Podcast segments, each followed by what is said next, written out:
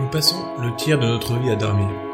Le sommeil fascine l'humanité d'aussi loin que porte la mémoire des civilisations, inspire peintres, poètes, cinéastes et continue d'interroger la science et la médecine aujourd'hui. Le sommeil est une fonction biologique complexe, essentielle du vivant. C'est le socle de notre bien-être physique, mental et émotionnel. Pourtant, nous avons tendance à sous-estimer son importance et à négliger sa qualité. C'est pourquoi j'ai créé ce podcast pour vous aider à mieux comprendre le sommeil, à découvrir ses mystères et comment en prendre soin. Tout simplement parce que bien dormir, c'est vivre mieux. Je m'appelle Benjamin, je suis hypnothérapeute et je vous invite à explorer ensemble ce continent endormi, à arpenter ce monde de l'étrange et comment le cultiver. Nous rencontrons aujourd'hui le docteur Maël Launay, neurologue, spécialiste du sommeil et responsable du centre du sommeil au pôle santé Saint-Jean de Cagnes-sur-Mer.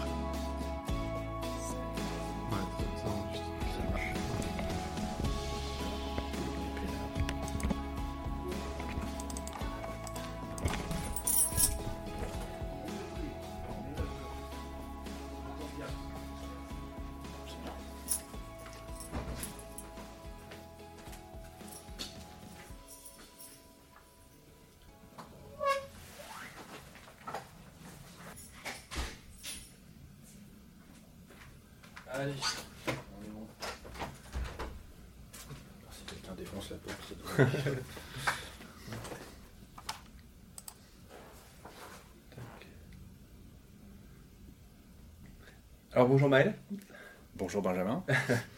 merci de, de me recevoir. On est là aujourd'hui pour euh, parler de sommeil. Est-ce que euh, tu pourrais nous, nous expliquer en quelques mots comment tu en es venu à, à- à travailler sur le sommeil, à devenir neurologue spécialiste du sommeil? Alors, euh, question très intéressante. Ben, un petit peu par hasard en fait. J'ai eu un cursus assez classique de, de neuro. Donc bout de 6 ans de médecine, on se spécialise. Internat de neurologie dure 4 ans, comme dans de nombreuses spécialités. Et euh, comme la médecine du sommeil, ben, elle n'est pas forcément toujours, euh, en tout cas en neurologie, développée dans tous les CHU de France, on peut tout à fait passer tout son internat sans jamais entendre parler de, sommeil, ce qui peut paraître curieux parce que ces pathologies du sommeil sont quand même euh, assez répandues.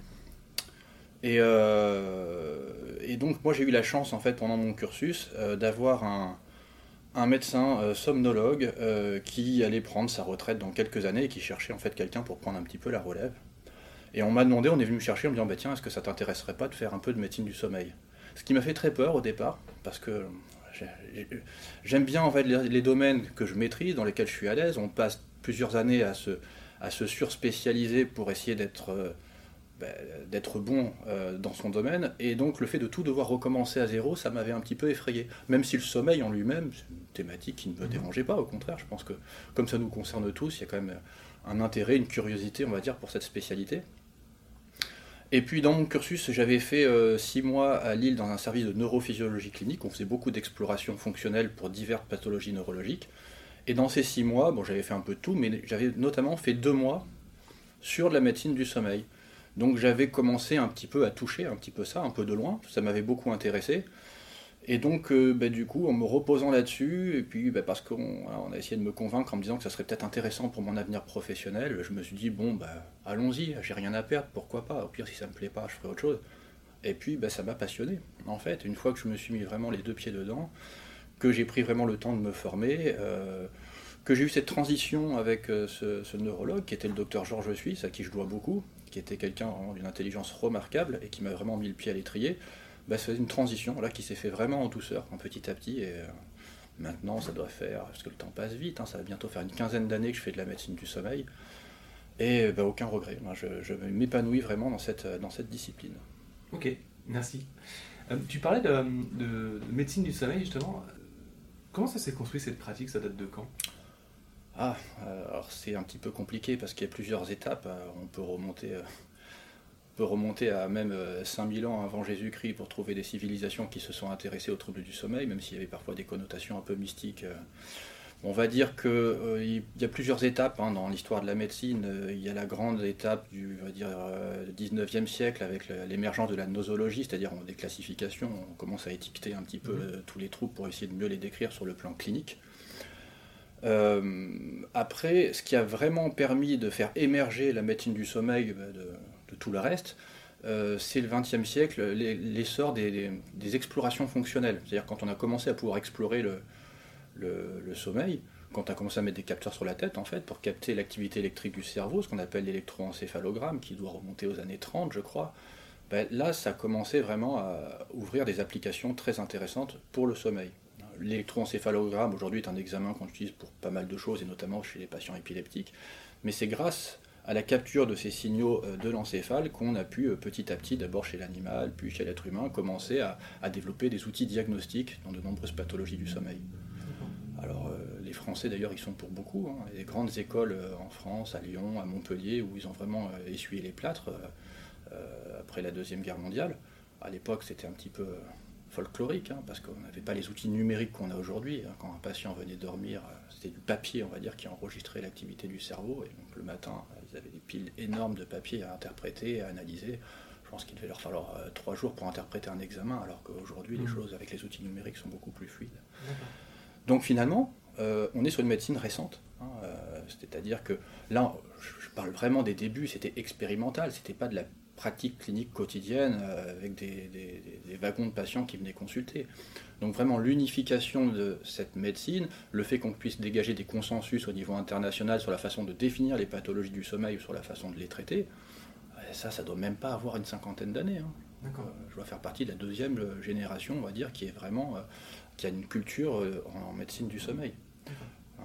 Même la formation universitaire hein, a commencé à, s'unifier vers quoi Une vingtaine d'années, diplômes universitaires, interuniversitaires. Et même aujourd'hui, là, ça c'est très récent, c'est que quelques années, ça devient une surspécialisation. C'est-à-dire qu'il y a une formation spécifique de médecine du sommeil, ce qui n'était pas encore le cas quand moi j'ai commencé à me former. Du coup, c'est une médecine qui est relativement récente. C'est né au XXe siècle, c'est constitué comme ça au XXe siècle. Elle s'est organisée, on va dire, au XXe siècle. Est-ce que ça veut dire que c'est une... les pathologies du sommeil, elles, ce sont des pathologies euh, modernes Ou est-ce que déjà, euh, 19e, 18e, si on a des traces, est-ce qu'il y avait déjà des traces de, ces pathologies-là? Alors il y a un peu les deux, oui, il y a des traces, euh, oui, même à l'aube de l'humanité. Hein, il y avait des descriptions, alors c'était pas la même sémiologie qu'on utilise aujourd'hui, mais en interprétant, on va dire, certaines sources historiques qu'on a pu trouver, on peut trouver des cas de, de, parasomnie, c'est-à-dire de troubles du comportement nocturne, de paralysie du sommeil, euh, des, choses des, hypersomnies, des maladies on dort trop.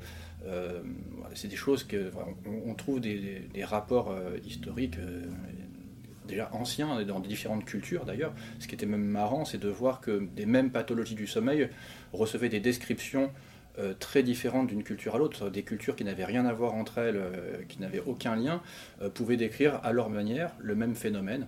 Hein, toujours avec des encore une fois avec des connotations parfois un peu surnaturelles et mystiques. Hein. Je prends l'exemple des paralysies du sommeil, par exemple. Paralysie du sommeil, alors on aura peut-être l'occasion d'en reparler après, mais c'est en gros un éveil dissocié dans une phase de sommeil qu'on appelle le sommeil paradoxal, qui est une phase de sommeil où on rêve beaucoup. Et en sommeil paradoxal, normalement, euh, la nature est bien faite, nos rêves restent dans notre tête, et il peut arriver que certaines personnes aient une partie du cerveau qui se réveille en sommeil paradoxal, et donc ils vont être un petit peu les témoins de leurs rêves. Rêves qui parfois peuvent être un peu terrifiants, hein. on peut avoir des, hallucinations à ce moment-là, visuelles, sensitives, avoir l'impression qu'on nous écrase un peu le thorax.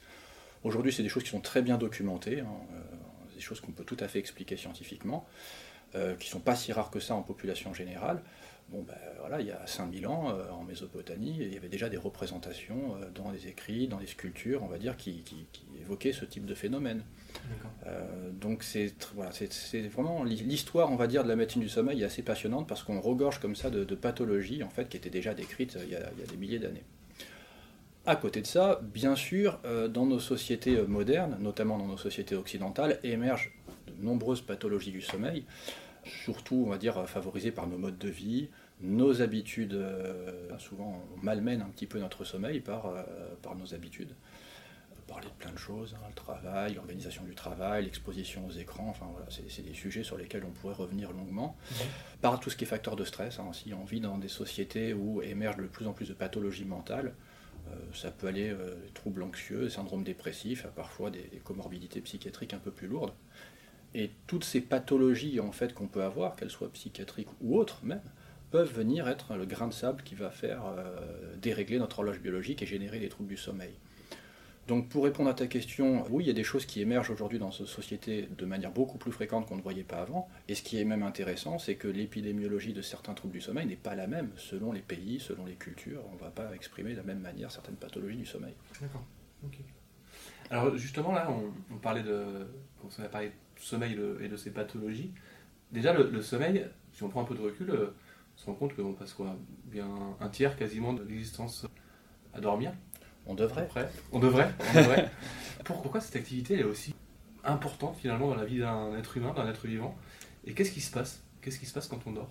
Alors, c'est une vaste question qui agite la communauté scientifique depuis des années. Alors, euh, il y a des choses que l'on sait maintenant, d'autres euh, bah, d'autres qui sont peut-être un peu plus mystérieuses ou ouvertes en tout cas à spéculation.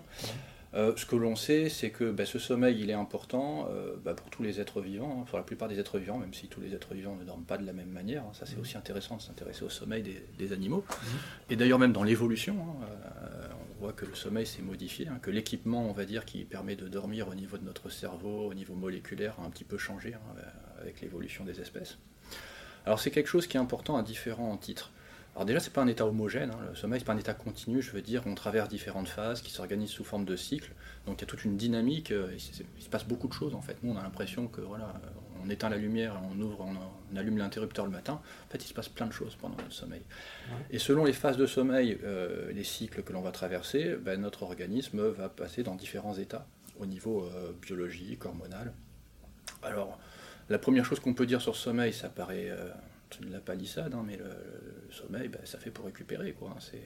on dort parce qu'on a besoin, parce qu'on a dépensé de l'énergie hein, sur le plan physique, sur le plan mental, euh, toute la journée pour pouvoir euh, faire nos activités, et il faut pouvoir récupérer de tous ces investissements énergétiques qu'on a fait dans la journée. Et ça, ça va être principalement dévolu au sommeil profond, qui est une phase de sommeil que l'on traversera plutôt dans les premiers cycles de sommeil. Euh, c'est ce que les physiologies du sommeil appellent le processus homéostatique. Hein. C'est-à-dire qu'il y a une mhm. homéostasie du sommeil. C'est en gros, ben, plus je reste éveillé longtemps, plus j'accumule de la fatigue. Hein. On doit produire des, des métabolites, euh, euh, des, déchets, on va dire, hein, du carburant qu'on utilise dans la journée. Ces déchets se fixent dans des récepteurs de notre cerveau, vont induire le sommeil. Et un peu comme un sablier qu'on va retourner, ben, plus on avance dans la nuit, plus cette pression de sommeil diminue jusqu'à l'éveil le matin. Donc ça veut dire que le corps ne se repose pas de la même manière pendant qu'il dort ou s'il est allongé à rien faire en regardant Netflix Non, c'est tout à fait pareil, effectivement. Euh, c'est rare en général qu'on parte en sommeil profond devant Netflix, ou alors c'est qu'on est vraiment en grosse dette de sommeil. Euh, non, non, ce sommeil profond, il est vraiment important euh, pour la récupération physique, métabolique aussi, hein, parce que pendant ce sommeil profond, notre corps reste actif, on a certaines glandes dans le cerveau qui vont se mettre à fabriquer un certain nombre d'hormones. On pense notamment, et chez l'enfant, c'est pour ça que le sommeil est important, l'hormone de croissance, hein, qui est mhm. beaucoup fabriquée en sommeil profond. Donc euh, des, enfants qui auraient une hygiène de sommeil très mauvaise, une dette majeure, une irrégularité du rythme, on peut se dire que ça peut avoir des implications potentielles hein, après sur leur développement euh, et sur leur croissance éventuellement. Donc si je te suis, le corps lui-même ne fonctionne pas de la même manière, ne sécrète pas les mêmes hormones pendant qu'il est en train de dormir ou pendant qu'il est tout simplement allongé et éveillé Alors, d'une manière générale, on a parlé du processus homéostatique à l'instant pour la régulation du sommeil, et puis il y a ce qu'on appelle le processus circadien, c'est-à-dire qu'on a une horloge biologique, hein, une petite population de neurones dans le centre de notre cerveau, qui va être très importante pour être le chef d'orchestre pour réguler les différents euh, rythmes biologiques que l'on peut avoir. Parce qu'on parle de sommeil, mais en fait, ce sommeil s'intègre dans une journée de 24 heures où il se passe beaucoup d'autres choses dans notre corps. Donc il y a un véritable concert de ces rythmes biologiques et euh, ben, comme un orchestre, si on a envie que la partition euh, soit belle, euh, il y a besoin qu'on ait un chef d'orchestre qui puisse réguler tout ça et faire en sorte que chaque musicien joue sa partition au bon endroit, au bon moment. Donc ça, c'est cette horloge biologique qui va gérer ça. Et cette horloge biologique, du coup, montre que ben, beaucoup de rythmes dans notre organisme qui sont circadiens, c'est-à-dire qui reposent plus ou moins autour de 24 heures le sommeil bien sûr, mais aussi certaines sécrétions hormonales, on parlait de l'hormone de croissance, on sait que ça fait un pic au milieu de la nuit puis ça redescend, le cortisol qui est vraiment une hormone, ce qu'on appelle l'hormone du stress vulgairement, mais qui c'est une hormone qui va nous permettre de nous réveiller le matin, on a vraiment un boost, un pic de cortisol le matin pour s'activer. donc euh, Il y a, puis après, il y a les hormones de la satiété hein, aussi. C'est pour ça que l'alimentation est aussi importante. C'est pas bon de grignoter, c'est bien d'avoir des repas sur des horaires, on va dire, assez réguliers, parce qu'on va fabriquer des hormones de la satiété et de la faim. Euh, et cette sécrétion d'hormones peut aussi être un peu liée au rythme veille-sommeil. Donc quand on parle de sommeil, c'est vrai qu'il faut toujours replacer ça dans une journée de 24 heures et tenir compte un petit peu du mode de vie que l'on peut avoir. Hein.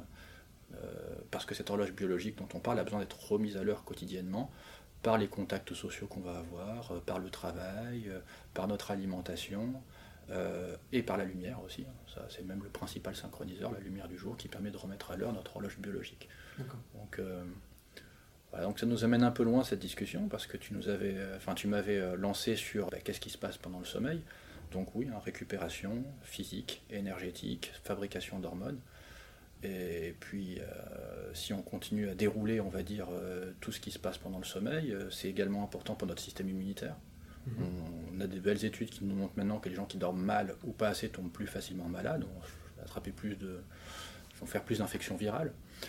Et un gros morceau aussi hein, du sommeil, c'est la mémoire. C'est très important pour la mémoire. C'est pour ça qu'on on essaye vraiment de faire de l'éducation auprès des, ben, des, adolescents, même des enfants et de, leurs parents surtout en mhm. fait, pour leur dire que le sommeil de leur enfant il est vraiment important. Parce que c'est grâce à ce sommeil que l'on est dans de bonnes dispositions pour recevoir des apprentissages.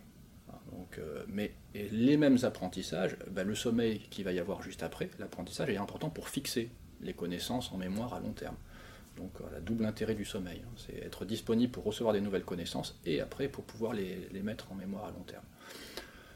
Donc euh, oui, il se passe beaucoup de choses. Après, on peut rentrer euh, dans d'autres interprétations, des connotations un peu plus psychanalytiques sur le rêve, par exemple en sommeil paradoxal. Donc il y a des théories qui sont euh, plus ou moins intéressantes, savoir quel est le sens des rêves. donc là, ça pourrait nous emmener très loin aussi.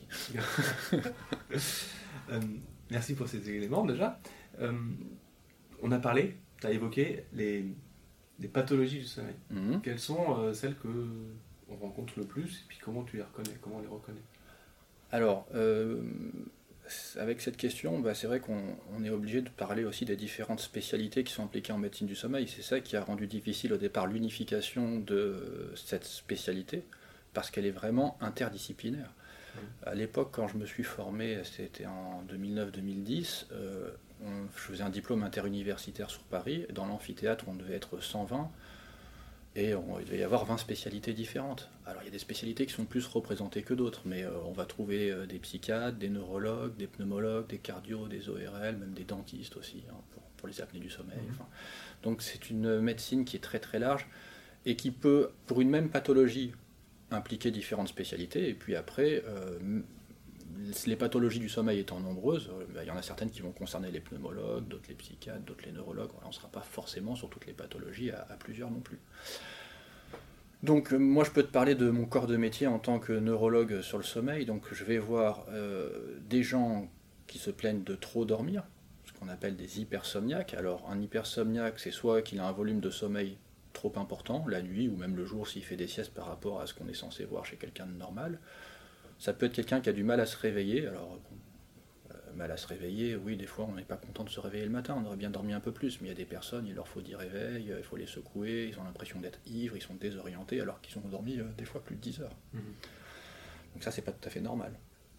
Et puis il y a la somnolence, c'est-à-dire que quelqu'un qui a une nuit de 7, 8 heures, qui peut paraître tout à fait correct, bah, s'il doit lutter toute la journée pour ne pas s'endormir et qui finit quand même par s'endormir dans des situations où il ne le veut pas, des endormissements vraiment invincibles, incoercibles, qui peuvent même euh, le mettre en danger s'il est au de son véhicule, ben, ça c'est pas tout à fait normal non plus.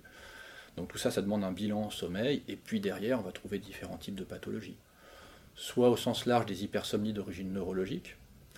Après, des fois, il n'y a pas du tout de problème neurologique, c'est juste que le patient a un sommeil de très mauvaise qualité, parce qu'il fait des apnées du sommeil, par exemple. Donc euh, si jamais il passe son temps à faire des apnées du sommeil et que son sommeil est complètement morcelé et fragmenté à cause des apnées, ben, forcément, il ne va pas être en forme dans la journée.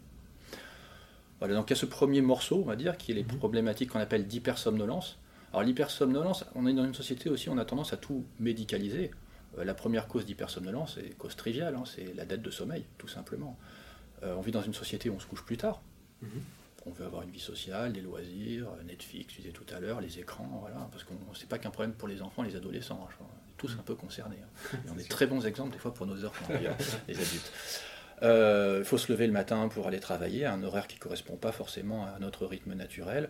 On rattrape comme on peut le week-end ou des fois pendant les vacances, mais globalement, c'est différent selon les pays, mais même si on a un peu arrêté l'hémorragie là ces dernières années, on avait quand même perdu entre une demi-heure et trois quarts d'heure de sommeil ces 50 dernières années. C'est une moyenne. Hein. Mmh. C'était donc le temps de sommeil moyen d'un Français était descendu en dessous des 7 heures. Euh, alors, il y a des petits dormeurs qui ont besoin de 5 heures, des longs dormeurs qui ont besoin de 9 heures, mais en moyenne, on voit qu'on a quand même perdu du sommeil. Et euh, ce sommeil peut avoir des implications sur notre état de forme dans la journée.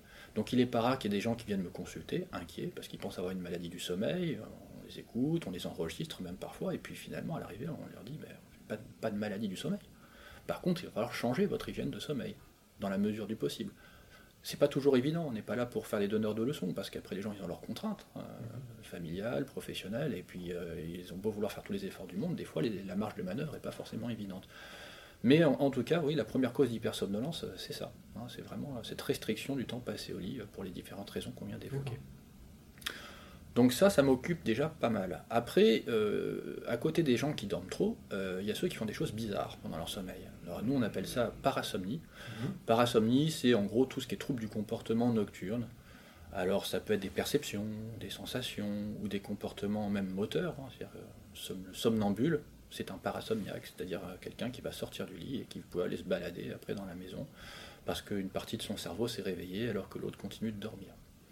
Et donc, comme on a dit tout à l'heure que le sommeil n'était pas un état continu et qu'on traversait plein de phases différentes, eh ben, il n'y a pas qu'un seul type de parasomnie. Selon les phases de sommeil euh, où on va exprimer ces troubles du comportement, ben, on pourra avoir euh, diverses pathologies. les parasomnies du sommeil profond, en première partie de nuit par exemple, ça sera plutôt euh, des enfants, des adolescents, parfois des adultes, hein, plutôt jeunes, qui vont pouvoir faire du somnambulisme ou tous les dérivés qu'on peut avoir parce que ça peut s'exprimer de différentes manières. On aura des personnes un peu plus âgées, hein, par exemple, qui pourront à l'inverse développer des troubles du comportement dans le sommeil paradoxal, qui ne vont pas prendre tout à fait la même forme. On en discuter tout à l'heure des spécificités. donc ça aussi, ce sont des pathologies qui, m'occupent quand même pas mal. Après, à côté de ça, on a euh, certaines pathologies euh, qui ne sont pas vraiment des pathologies dans le sommeil, mais qui peuvent empêcher le sommeil de se lancer correctement parle beaucoup, c'est très fréquent en population générale, du syndrome des jambes sans repos. Mhm. Donc des gens qui ont des impatiences, euh, besoin de bouger les jambes, parfois des douleurs, qui surviennent en position assise ou allongée, qui vont les obliger à se relever, à marcher, à déambuler. Alors c'est très fréquent en population générale, on va dire pour que ça oblige les gens à consulter et à demander un traitement parce que c'est quotidien et que ça affecte leur qualité de vie, euh, on n'est pas loin des 2% de la population. Donc c'est quand même euh, un volume de patients important. Et donc euh, on a des gens à l'extrême, hein, dans les cas sévères, qui euh, vont dormir très peu ou très mal. Ils ont du mal à s'endormir, ils se réveillent pendant la nuit, ils sont obligés pareil de se relever, euh, d'aller marcher, d'aller déambuler. Et là où ça peut quand même impacter le sommeil, c'est que même en dormant, certains de ces patients continuent de bouger les pieds. et ça peut fragmenter le sommeil, entraîner des micro-éveils. Donc les hypersomnies, les parasomnies avec les gens qui s'agitent pendant la nuit, les syndromes des jambes sans repos, voilà, ça c'est vraiment la majorité des pathologies neurologiques du sommeil que, que je vais prendre en charge. Alors, il y a ce mode d'entrée, c'est que je, rentre dans la consultation sommeil parce que j'ai un trouble du sommeil, et puis il y a un autre mode d'entrée, c'est à l'inverse, j'ai une pathologie neurologique chronique, mhm. et parmi tous les symptômes que j'ai dans cette pathologie neurologique chronique, je peux avoir un trouble du sommeil. Patient parkinsonien, dans les maladies d'Alzheimer, dans les scléroses en plaques, enfin un certain nombre de pathologies euh, neurologiques qui, parmi les nombreux symptômes qu'ils vont avoir, bah, le sommeil peut être une donnée à prendre en compte dans l'équation. Alors, dans tout ce que j'ai dit, euh, il y aura peut-être quelque chose qui t'a qui t'a titillé, c'est que j'ai pas parlé de l'insomnie. Voilà, c'est ça. Eh oui, parce que l'insomnie, c'est alors en fait là, je suis resté focalisé sur les spécificités de la neurologie du sommeil. Après, j'ai envie de dire l'insomnie, il y en a un peu pour tout le monde en tant mhm. que spécialiste du sommeil, parce que c'est vraiment le gros morceau d'un point de vue épidémiologique. Euh, on est quand même en France 20% d'insomniaques. si on prend les classifications, mhm. on a des critères hein, pour définir ce qu'est un insomniaque. La statistique la plus intéressante, c'est euh, combien d'insomniaques consomment de médicaments. Ben, on est quand même à 10% de la population hein, qui prend un traitement pour son sommeil. C'est quand même énorme. C'est-à-dire qu'on regarde autour de nous, on connaît tous hein, des gens. Donc c'est quand même un véritable problème de santé publique. On peut discuter des, pourquoi, du comment, des causes, des conséquences, mais ça a un impact ben, déjà pour la personne elle-même qui vient consulter, qui est souvent en détresse parce que ça fait des années qu'elle ne dort pas et que ce n'est pas toujours pris en considération. Ça peut impacter leur vie familiale, parce que en fait, l'insomnie, elle se vit en famille, hein, des fois. Hein. Ça a des retentissements sur le couple, sur la façon dont on s'occupe des enfants. Et l'impact au niveau professionnel, hein, avec des personnes des fois qui vont poser des arrêts de travail parce qu'ils font des erreurs, ils font une dépression réactionnelle. Donc c'est pour ça que c'est un problème de santé publique. Il y a des coûts directs, mais il y a des coûts indirects liés à l'impact que ça va avoir sur le fonctionnement social et professionnel des patients qui sont concernés. Oui, parce que souvent, le réflexe qu'on observe, c'est la personne qui euh, traverse une période euh, d'insomnie qui dure un peu. Euh, elle est souvent tentée par, par l'automédication. Mmh voire même l'utilisation euh, de, dérivatifs comme l'alcool, etc., pour s'aider à s'endormir. Qu'est-ce qu'il faut Quelle est la bonne marche à suivre quand on euh, quelqu'un rencontre l'insomnie comme ça qui s'installe euh? Alors c'est vrai qu'il y a énormément d'idées reçues, hein, et c'est d'ailleurs ça qui est très compliqué. Enfin compliqué, c'est pas que c'est compliqué pour nous en tant que médecin du sommeil, mais ça demande du temps mhm. et de l'écoute. Euh, et c'est le problème du temps médical, c'est qu'on en a de moins en moins, on est vraiment phagocyté par une grosse demande de consultation, et puis en général, hein, je veux dire. Euh, et le problème sur la médecine du sommeil, on en parlait tout à l'heure, peu de gens formés, hein, même si on en parle plus maintenant et que les choses se sont organisées, il y a encore pas assez, on va dire, de médecins formés sur cette médecine du sommeil. Euh, les médecins généralistes sont souvent en première ligne, et ça arrive souvent à la fin de la consultation. Hein les traitements pour la tension, le patient, le cholestérol, et puis à la fin, et pour mon sommeil, qu'est-ce qu'on fait? Et donc, on essaie de régler le problème en 5 minutes. Mhm. Donc, avec des médecins traitants qui n'ont pas toujours reçu lors de leur cursus généraliste la formation adéquate, et qui en plus sont un peu pris à la gorge par la pression que va leur mettre le patient. Donc, dans un monde parfait, la première étape, c'est d'y consacrer du temps, déjà à la consultation. Bah, déjà, euh, pour connaître le patient, parce que l'insomnie est multifactorielle, euh, qu'il n'y a pas un insomniaque qui se ressemble et qu'il faut vraiment voir euh, quelle est la trajectoire de vie, comment les choses se sont installées, comment elles se sont entretenues, quels sont les facteurs sur lesquels voilà, on va pouvoir agir, quelles sont les comorbidités. Donc il y a déjà tout un temps diagnostique pour bien caractériser les choses. Et une fois qu'on a bien caractérisé les choses, ben, une prise en charge qui va être personnalisée en fonction de ce qu'on a, de ce qu'on a pu mettre en évidence. Alors il y a toujours euh, différentes situations. C'est rare qu'on soit dans une situation, même si le patient vit très très mal son insomnie au fil des années et a vraiment l'impression que là il faut qu'on lui trouve une solution maintenant. Euh, quand on le voit, des fois, ça fait 20 ans qu'il a des soucis de sommeil, donc on essaye de calmer un peu le jeu sur le médicament, hein, je parle. Mhm. C'est-à-dire de dire qu'il n'y a pas d'urgence pour envisager un médicament, sauf personne qui est en train de partir en dépression, euh, sa femme est en train de le quitter, il est en train de perdre son travail. Bon, là, des fois, pour passer un cap et pour casser le cercle vicieux, on peut être amené rapidement à sortir un traitement. Mais sinon, dans l'immense majorité des cas, on va d'abord essayer de composer sans traitement. Il y a trois volets, on va dire, dans la prise en charge. Le premier volet, c'est ce qu'on appelle l'hygiène de sommeil. C'est est-ce que le patient fait tout ce qu'il faut pour se mettre dans de bonnes dispositions pour bien s'endormir ou se rendormir s'il se réveille dans la nuit? Parce qu'ils ont beaucoup de croyances par rapport à des choses qu'on leur a dit, par des choses qu'ils ont lues. Et souvent, ce sont des croyances erronées et ils finissent par se mettre encore plus de pression qu'autre chose sur leur sommeil, là où ils auraient besoin de prendre peut-être un peu de distance par rapport à tout ça. Donc il y a toute une pédagogie, on va dire, à faire de ce côté-là. Tu parlais de l'alcool, par exemple. Oui, on a des personnes qui ont l'impression que euh, c'est un remède miracle pour le sommeil. Et c'est vrai qu'on s'endort mieux avec de l'alcool. Le problème, c'est que ça ne fait pas faire un sommeil de bonne qualité, que ça augmente les éveils et les micro-éveils, donc c'est vraiment un sommeil très fragmenté. Puis euh, après, hein, si ça commence à devenir le remède de tous les soirs, ça peut avoir des conséquences sur le long terme plus dommageables. Donc c'est certainement pas une solution. Donc vraiment, bilan sommeil pour connaître le patient, travail sur l'hygiène de sommeil, euh, à quelle heure il faut se coucher, euh, qu'est-ce qu'on fait quand on se réveille la nuit, à quelle heure il faut se lever le matin. Alors on pourra développer hein, après si mhm. tu veux, tous ces règles d'hygiène de sommeil.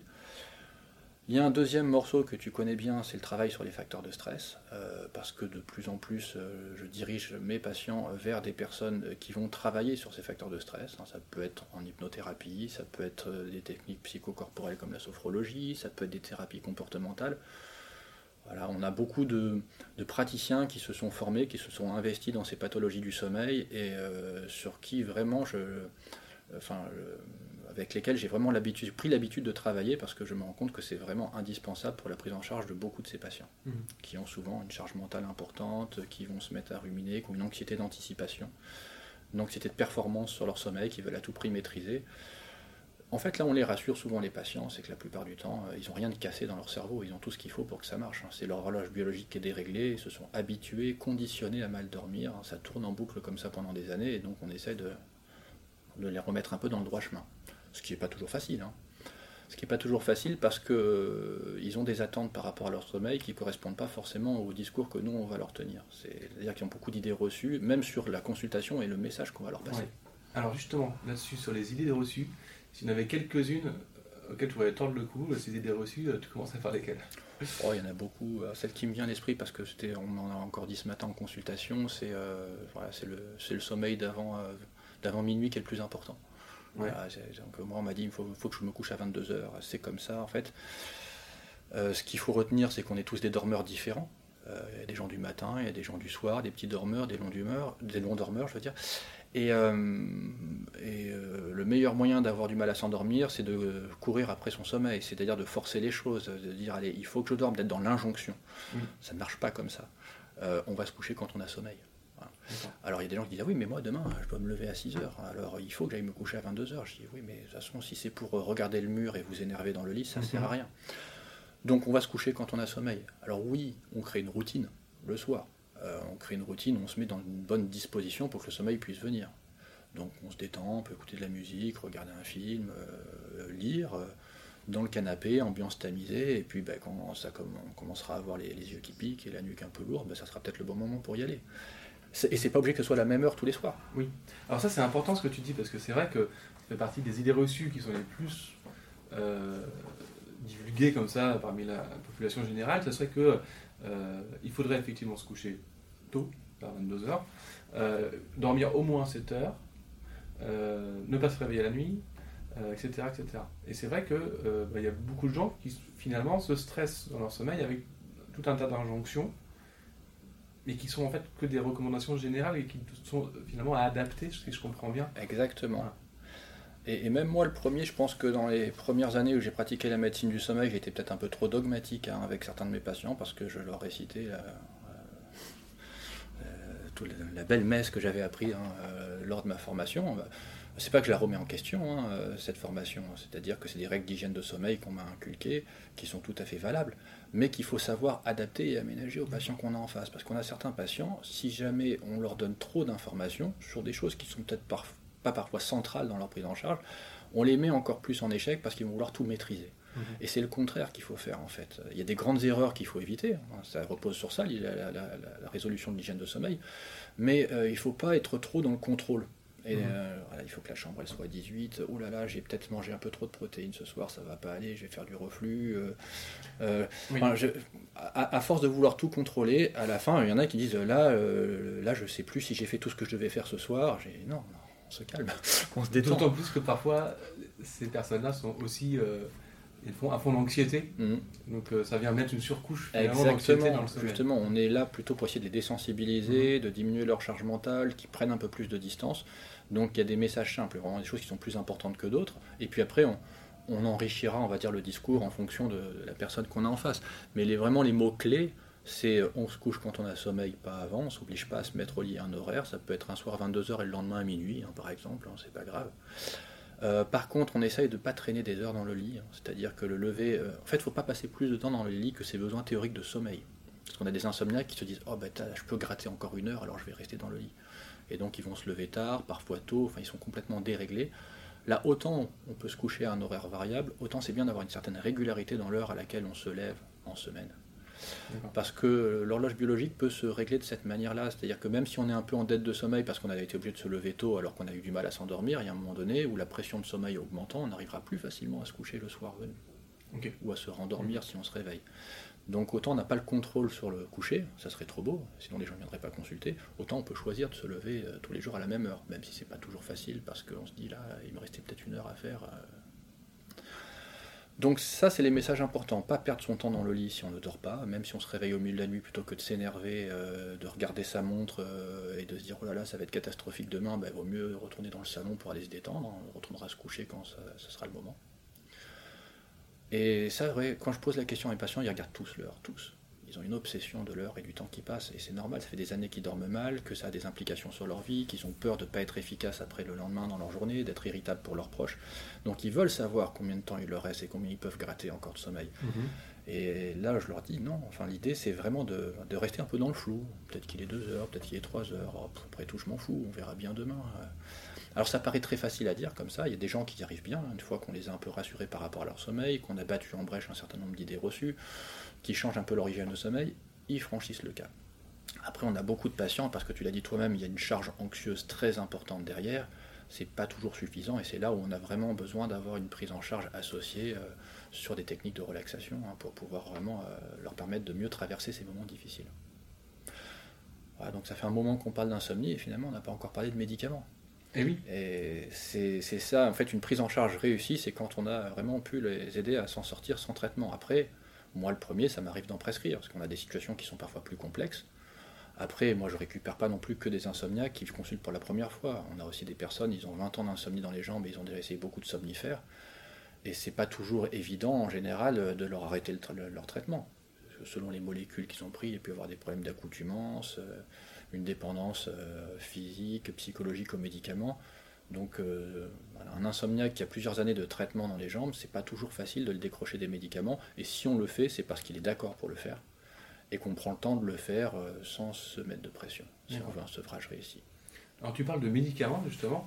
Euh, Est-ce qu'il y a des médicaments dont les gens euh, devraient justement toujours quelque part être- aller voir leur médecin pour que ce soit prescrit Parce qu'on dit que voilà, il y en a certains qui, sont, euh, qui peuvent développer des addictions, d'autres qui Mhm. sont potentiellement dangereux à long terme, d'autres qui font dormir, mais en fait c'est pas vraiment du sommeil. Il semblerait que ce soit plus que sous une anesthésie qu'une forme de sommeil. Est-ce que tu pourrais peut-être éclairer un peu justement le discours par rapport à Alors oui. la prise de médicaments? alors, bon, oui, je- on va pas dire qu'il y en a un qui est mieux qu'un autre, on va dire qu'il y en a qui sont moins pires que d'autres. J'aime bien le présenter comme ça. Ouais. Bon, c'est un peu caricatural. Mais euh, bon, le somnifère parfait, de toute façon, il n'existe pas. Ça, il faut se mettre d'accord avec ça. euh, C'est jamais anodin de prendre un, un traitement. Il faudrait un somnifère parfait, ce serait quoi? C'est un somnifère, tu le prends. Au bout de 20-25 minutes, tu dors. Tu fais tes 7-8 heures de sommeil. Tu te réveilles en forme. Et la journée commence et tu peux prendre ce traitement toute ta vie sans qu'il y ait aucune conséquence et contrepartie. Bon, bah ça, on ne sait pas faire. Et on n'a jamais su faire et je pense qu'on ne saura jamais. Je peux me tromper, hein, mais. Donc il y a forcément des contreparties. Donc quand on prescrit un traitement, c'est une histoire de compromis entre les avantages et les inconvénients de la molécule. Encore une fois, je dis quelqu'un qui est en train de, déraper, de décompenser un syndrome anxio-dépressif, qui est en train de, glisser dans sa vie personnelle.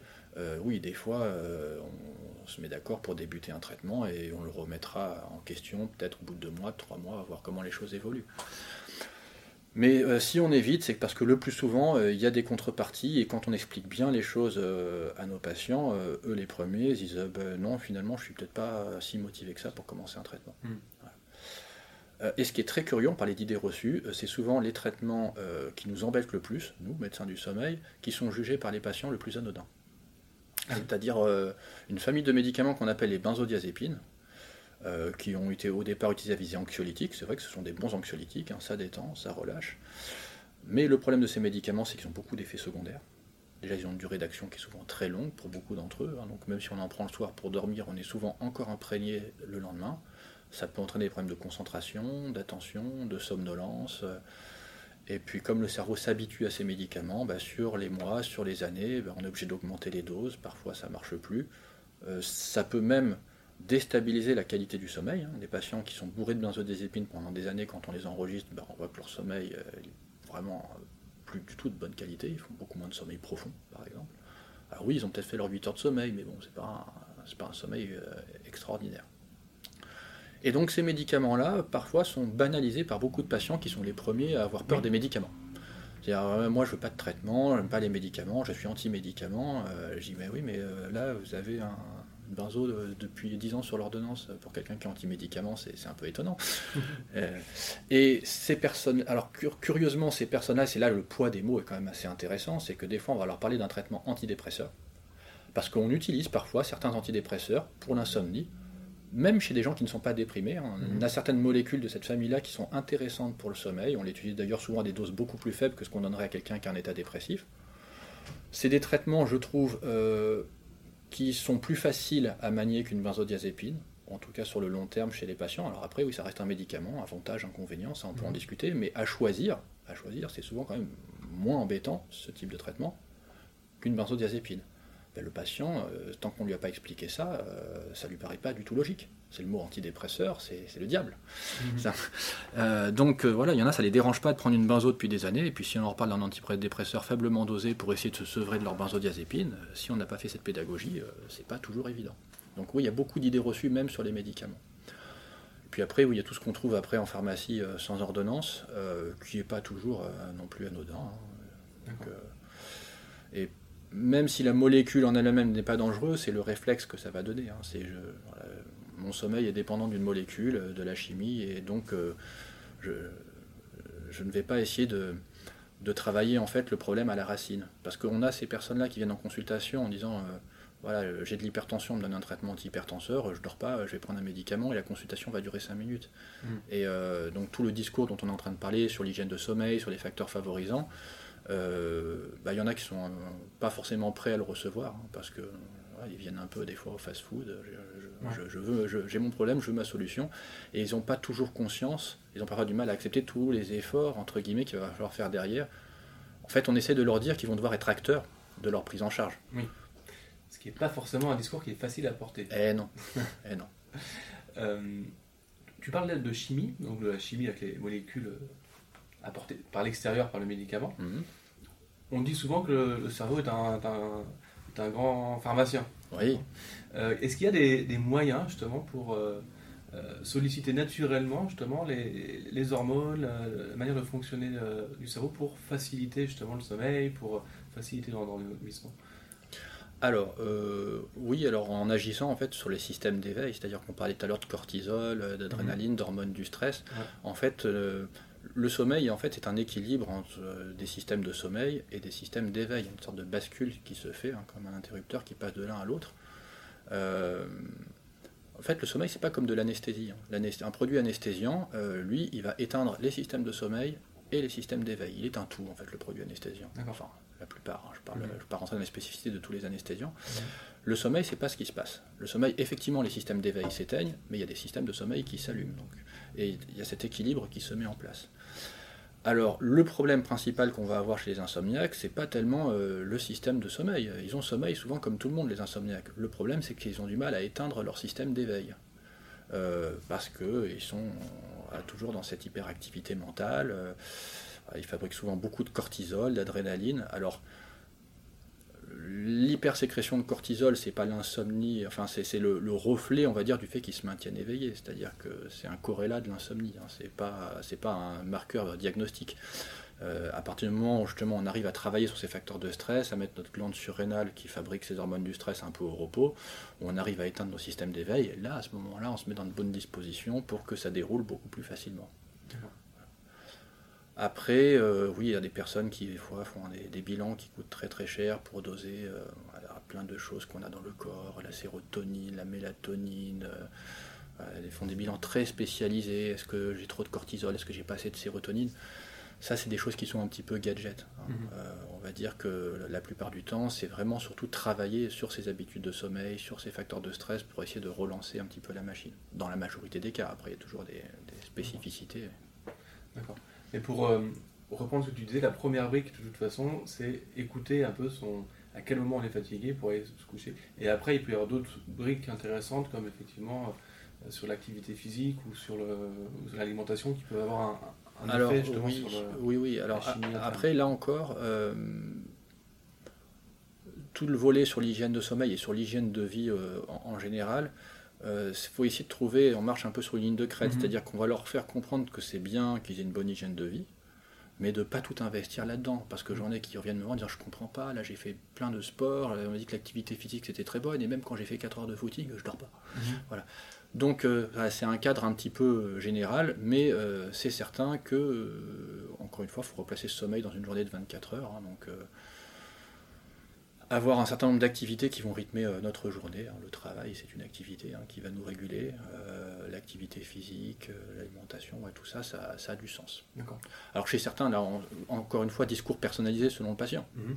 C'est vrai qu'on a des gens, et c'est des consultations assez faciles et rapides, qui sont pas dans l'insomnie depuis longtemps, des jeunes souvent qui font un petit peu n'importe quoi, qui étaient un petit peu stressés, qui mangent dans le lit, qui ont l'ordinateur sur les genoux qui les chauffe, qui se couchent à des heures variables, qui, qui font un petit peu n'importe quoi. Et des fois, on, voilà, on recale bien leur hygiène de sommeil, on leur fait un peu de pédagogie sur le, sur, sur le sommeil, et ça, on, passe le cap assez facilement. Là où c'est vraiment compliqué, ce qu'on disait tout à l'heure, l'insomnie qui est solidement installée depuis des années, qui s'auto-entretient, c'est-à-dire que même si on n'était pas stressé de nature, on finit par le devenir parce que tout tourne autour de l'insomnie, ça devient une véritable obsession. Euh, une anxiété d'anticipation avant d'aller se coucher, on se demande comment ça va se passer. Est-ce que jamais, cette question-là, jamais un bon dormeur ne se la posera? Donc l'insomnie qui évolue pour son propre cours et qui s'auto-entretient. Donc là, oui, c'est déjà bah, plus dur, parce que c'est du conditionnement sur lequel il va falloir travailler. Le conditionnement, des fois, chez certaines personnes, il est, il est solide. Ok. Si on revient sur l'aspect, euh, justement, euh, proprement approche neurologique du sommeil, Mhm. euh, est-ce que tu as des choses à nous partager, des choses surprenantes justement qu'on a découvert euh, ces dernières années avec les avancées un peu de la connaissance du cerveau sur, sur, qu'est-ce ce qui se passe euh, Tu parlais des rêves tout à l'heure. Alors, ah, il y a- oui, oui, il y a plein de sujets qui sont passionnants. hein. Euh, alors, euh, alors, les, les rêves, je pense que ça pourrait faire l'objet d'un podcast à part entière. Ouais, Là aussi, il y a pas mal de choses à dire. Ah ouais. Euh, dans des choses qu'on a appris ces dernières années, euh, bah, ce qui est très intéressant, on parlait de mémorisation, en fait, Mhm. et on se rend compte qu'en fait, notre cerveau est une véritable éponge. On est bombardé d'informations, peut-être même encore plus dans les sociétés dans lesquelles on vit, hein, euh, cognitives, enfin, voilà. Notre cerveau traite énormément d'informations, et on peut pas tout garder en stock, c'est- trop, c'est pas possible. Et on se rend compte qu'en journée, notre cerveau fabrique plein de connexions. On n'a pas plus de neurones le soir que le matin, mais les neurones vont, vont faire comme les branches d'un arbre qui poussent, hein, ils vont faire plein de connexions, de ramifications.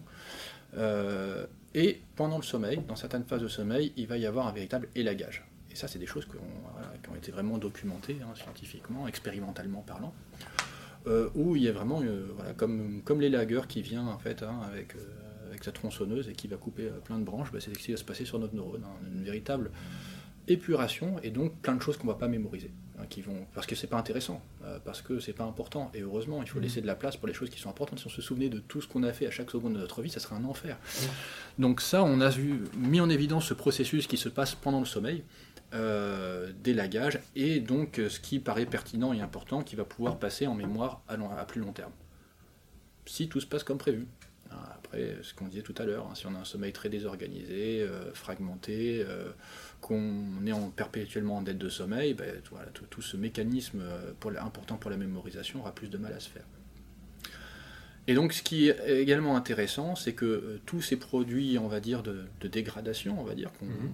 ce métabolisme, on va dire, qu'on a dans notre cerveau dans la journée ou même pendant la nuit, ça crée des déchets.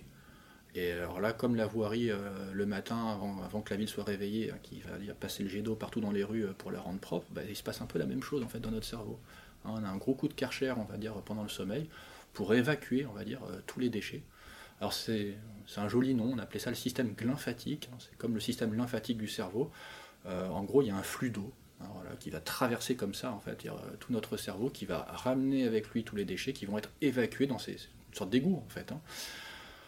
Bon, bah, si on dort mal, alors je parle pas vraiment de dette de sommeil, je parle vraiment de qualité de sommeil. Si on a un sommeil très fragmenté, de mauvaise qualité, pour x ou y raison, cette évacuation se fait mal ou ne se fait pas assez, ce ne se fait pas suffisamment. Et on risque d'accumuler beaucoup de déchets dans le cerveau. Et au fil des années, on pense aujourd'hui que ça peut favoriser la survenue de certaines pathologies neurodégénératives, comme l'Alzheimer, le Parkinson. Alors bien sûr, on ne va pas affoler tout le monde, hein, c'est 10% d'insomniaques qui prennent des médicaments, ils ne vont pas tous finir avec une maladie d'Alzheimer, et Mhm. même statistiquement, ils n'auront pas un surrisque majeur par rapport à la population générale. Ce sont des maladies multifactorielles. Mais on sait qu'il y a quand même un impact probable de ce sommeil euh, dans la, pour favoriser, ça peut être un facteur favorisant de certaines de ces pathologies si jamais on a un sommeil qui est vraiment de très très mauvaise qualité. Donc ça, cette histoire de, de système lymphatique qui nettoie le cerveau en fait la Mhm. nuit, ça vraiment c'est des données très récentes hein, de ces 10-15 dernières années, ça on ne savait pas euh, du tout. On pensait qu'il n'y avait pas du tout de système lymphatique dans le cerveau euh, il y a encore une vingtaine d'années. Ouais. Donc très intéressant. Euh, qu'est-ce que je peux te dire d'autre? Est-ce que tu as des questions spécifiques, je sais pas, sur ce qui se passe pendant le sommeil Parce que Non, après, effectivement, on pourra peut-être se refaire une- un, enregistrement sur le- les rêves à proprement parler, parce qu'il y a beaucoup de choses à dire, je pense. Ouais. Euh, et juste, euh, parce qu'on on a beaucoup utilisé ces mots, bien dormir, de, sommeil de qualité, euh, à quel moment la personne, là, comment elle se dit, tiens, j'ai un problème de sommeil, je dors bien, je dors mal, ça veut dire quoi pour elle? Alors, le voit euh, ça nous renvoie en fait à- aux idées reçues, en fait, comme Ouais. on disait tout à l'heure. C'est-à-dire que les gens ils se disent, bah, euh, dormir normalement, c'est dormir 8 heures. Ouais. Si j'ai pas mes 8 heures, c'est que j'ai mal dormi. Euh, déjà, pour qu'on parle de pathologie du sommeil, il faut qu'il y ait un retentissement dans la journée. Je prends l'exemple de l'insomnie. Mhm. Quelqu'un qui vient me voir en consultation parce qu'il dort 5 heures par nuit, mais qui me dit je me lève en forme, je mets des activités normalement, mais je viens consulter parce que c'est pas normal de dormir que 5 heures, je lui dis ben, vous êtes peut-être un petit dormeur. Il y a des gens qui ont besoin de peu de sommeil. on parle d'insomnie s'il y a un retentissement. Je suis fatigué, j'ai des problèmes de concentration, d'attention, je suis irritable, je suis somnolent, et puis même le retentissement somatique, hein, des fois on a des troubles digestifs, des vertiges, sensations de malaise, enfin voilà, il y a vraiment, faut voilà, faut qu'il y ait une plainte une plainte en journée pour parler de pathologie du sommeil. C'est vraiment le critère numéro un, il faut qu'il y ait un retentissement, un impact sur la qualité de vie euh, en, fait, euh, en journée, diurne, pour pouvoir parler de troubles du sommeil. Et je me raccroche d'ailleurs à ça, euh, des fois, pour démystifier toutes les idées reçues qu'ils ont sur l'importance d'avoir un médicament. Parce que j'ai beaucoup de gens qui me disent, voilà, je prends un médicament mhm. pour le sommeil, mais je dis, mais vous êtes mieux de ma journée? Ils me disent bah euh, non, pas forcément. C'est-à-dire que oui, je dors plus la nuit, mais par contre, la journée, même des fois paradoxalement, la journée est moins bien. Selon les médicaments qu'ils prennent, ils sont somnolents, ils ont des problèmes de concentration, donc ils vont peut-être dormir plus en volume, mais pour une qualité d'éveil et euh, une qualité de vie en journée qui n'est pas meilleure. Donc vraiment, même pour nous, le paramètre le plus important pour savoir si on a bien pris en charge notre patient, si je reste dans l'exemple de l'insomnie, c'est comment se passe la journée. c'est ça notre critère. Hein parce qu'après tout, on n'est pas tous fait pareil. Hein. Il y a même des personnes, des fois, elles ont un éveil en milieu de la nuit, elles ont, tout va bien dans leur vie, il n'y a pas de soucis, ils sont bien équilibrés, puis à 3h du matin, ils pètent la forme. Hein. Ils font des activités pendant une heure ou deux, et puis ils retournent se coucher. Hein. Ils ont vraiment ce gros creux dans la nuit. Bon, voilà. Après tout, pourquoi pas Je veux dire, c'est qu'on euh, n'est pas tous faits pour enchaîner 7 euh, ou 8 heures de sommeil d'affilée. L'important, encore une fois, c'est pas se retrouver en dette de sommeil, c'est de pouvoir couvrir ses besoins et euh, de faire ses activités normalement dans la journée. Ok. Donc c'est ça, c'est vraiment important. Merci. Et puis, pour finir, euh, est-ce que tu pourrais peut-être nous dire euh, comment ça se passe une consultation là, si quelqu'un voilà, prend contact avec la clinique du sommeil et pour avoir un rendez-vous avec toi, qu'est-ce, quoi ça ressemble? Alors, c'est pas forcément toujours évident, euh, parce que quand euh, il y a tellement de personnes qui sont en souffrance par rapport à leur sommeil, dès qu'elles voient qu'il y a un médecin estampillé sommeil, elles se jettent sur le rendez-vous en disant mhm. ça y est, ça va régler tous mes problèmes. Et comme je t'ai dit tout à l'heure, on est sur une médecine multidisciplinaire. Mhm.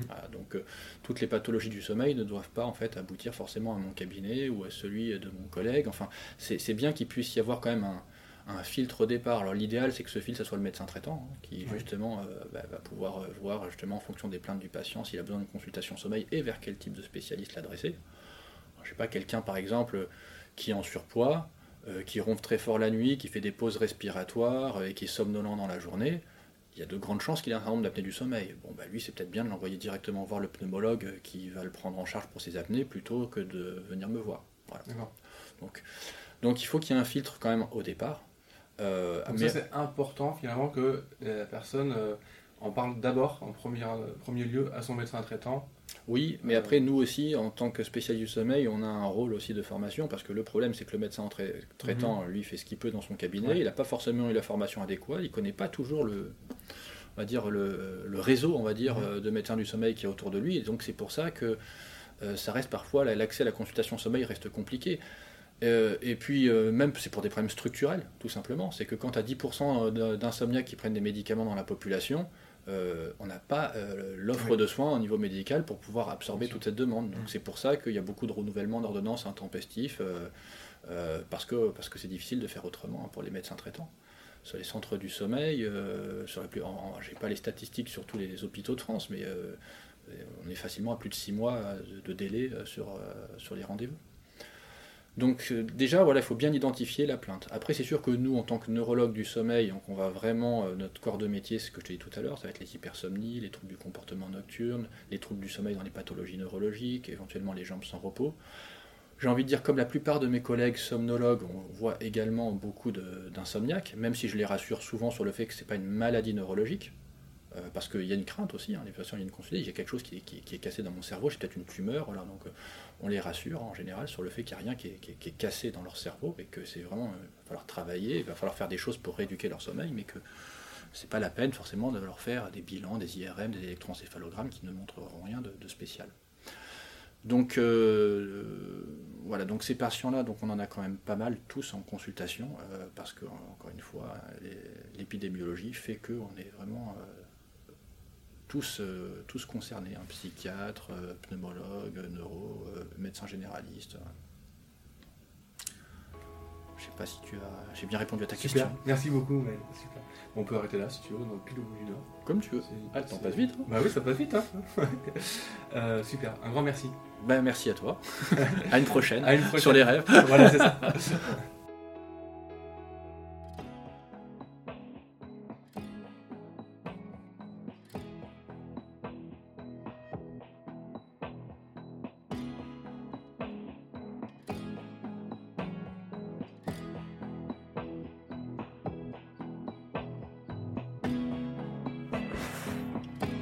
Merci de nous avoir écoutés. C'était donc euh, un entretien avec le docteur Maël Launay, neurologue spécialiste du sommeil. Je vous dis à très bientôt avec de nouveaux thèmes autour du sommeil et de nouveaux invités.